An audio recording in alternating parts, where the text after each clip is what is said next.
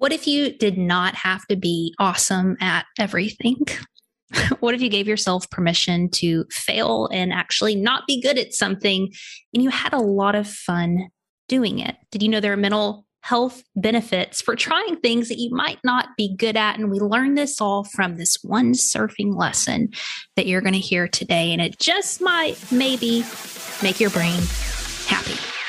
Welcome to another episode of Happy Brain. My name is Heather Parady, and thank you for joining us as we explore the fun side to mental health by digging into the simple hacks and fun tips to make your mental health journey more enjoyable and your brain a little happier.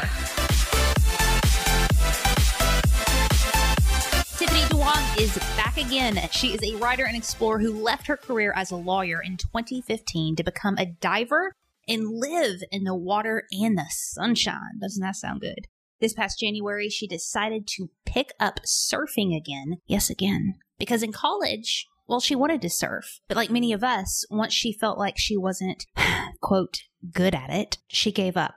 So I grew up in California, you know, and like stereotypes are like, oh, California surfers. And I was in LA and I was like, I gotta try surfing. And so I signed up through, you know, our gym, the Wooden Center.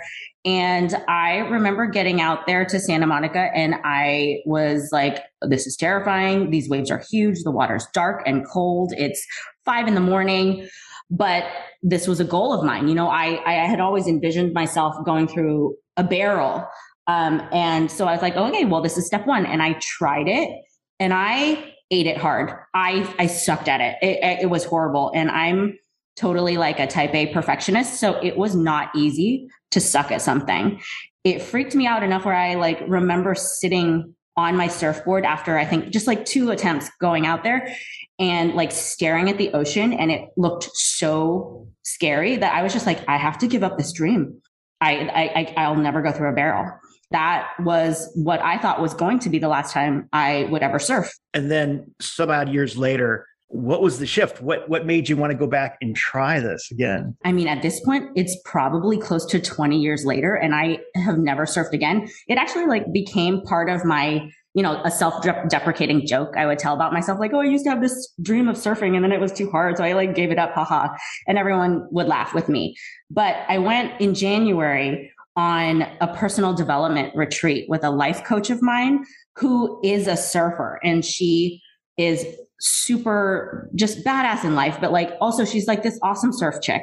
And she gave us a surfing 101 like breath work mindset session before a beginner session of surfing. And it literally like shifted my whole mindset, not just around surfing, but around failure and around letting yourself try things. Ooh, who needs that lesson? What did she learn there? The first thing she said was it's not about getting up on your board and winning. Um, it's about having fun. Like the winner of surf day is the one that has the most fun. And i was like oh really? Like tell me more.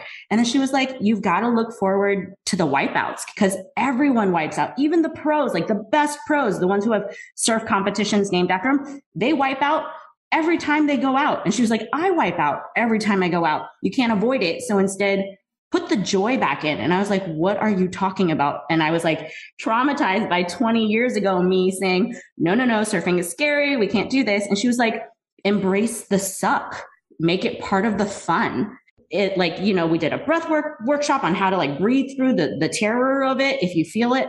And I was like, so when I was surfing, I was like, okay, it can be hard and it, and you can be scared, but you're going to do it anyways. And I, I was telling myself that like as I was paddling and stuff. And then I was like using the breath work and it just unlocked everything. So, linked in the show notes, we have an episode from Dr. Mnich. I believe it's episode 102, 103.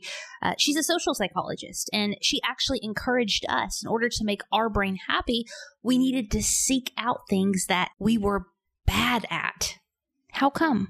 The reason for it is that usually when we do things, we have expectations and we have expectations of, you know, going into a specific situation and it going a specific way. Let's say, you know, we can take a very simple example, um, yoga, right? Let's say you've been doing yoga now for 10 years, 15 years, even five years, and you are going into yoga class and you want to feel better. And that's the reason why you're going.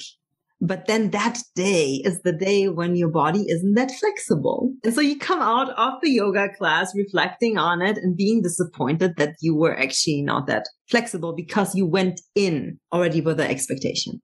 Now imagine you you know, something that I'm not good at, and I've tried it just twice in my life, is uh, playing golf, for example. You know, I'm not good at it. I have several friends that are not good at it, but going to a driving range with knowing that we all are not good at it and just hitting the balls just out of the purpose of being together and just trying something new to be able to laugh about yourself and laugh together. Mm. And that is the whole reasoning behind that tip. And I do that with really most of my clients where I tell them like, what are you really not good at? But you've always kind of like looked at it and you were maybe even a little bit afraid of trying it out because you don't want to know how bad you are at it, you know, to use that word. And then just go in it with the full intention of enjoying it and enjoying it for what it is. And if you can do that, I mean, it's, it's just magic. It's really magic that happens in those moments because people let go. And sometimes they're, they're being really positively surprised. And it's that moment of surprise. It's when you're doing something for the first time and you don't know which way it's going to go. But because you're not expecting to come out with a specific result, it gives you very positive feelings.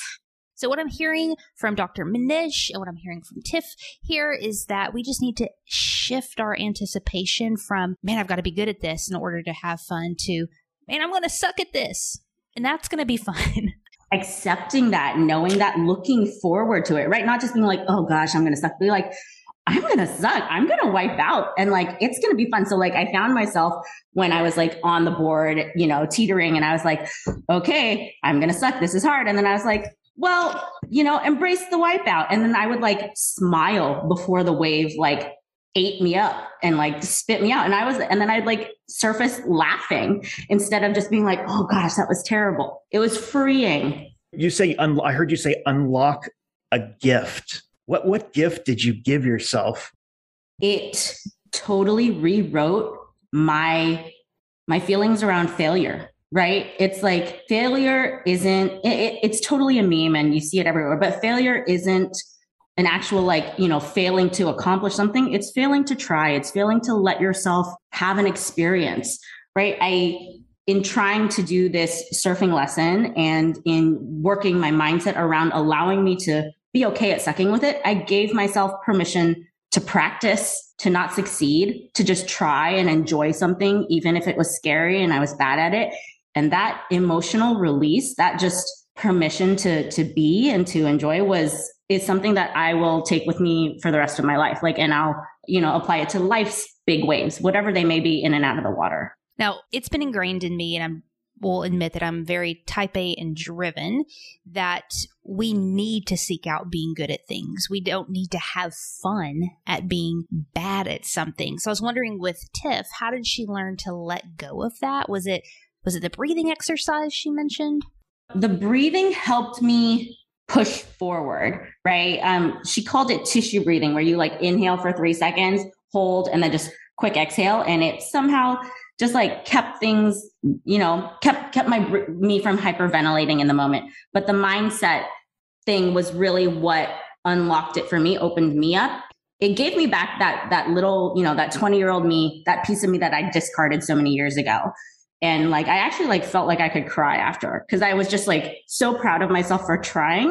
And i think that's the that's the takeaway right? Like you might love to sing and you might be horrible at it but does that mean you shouldn't sing? Like it brings you joy. And i think when we're trying new hobbies we we shy away from things that we're not great at naturally or that we don't think we could ever get good at. But why shouldn't you sing if it just makes you happy right? People sing in the shower. Why can't i surf even if i never get beyond a baby wave I hear this this growth that you went through, and this like surfing almost symbolizes the mindset set change you've taken in your whole life and your whole approach.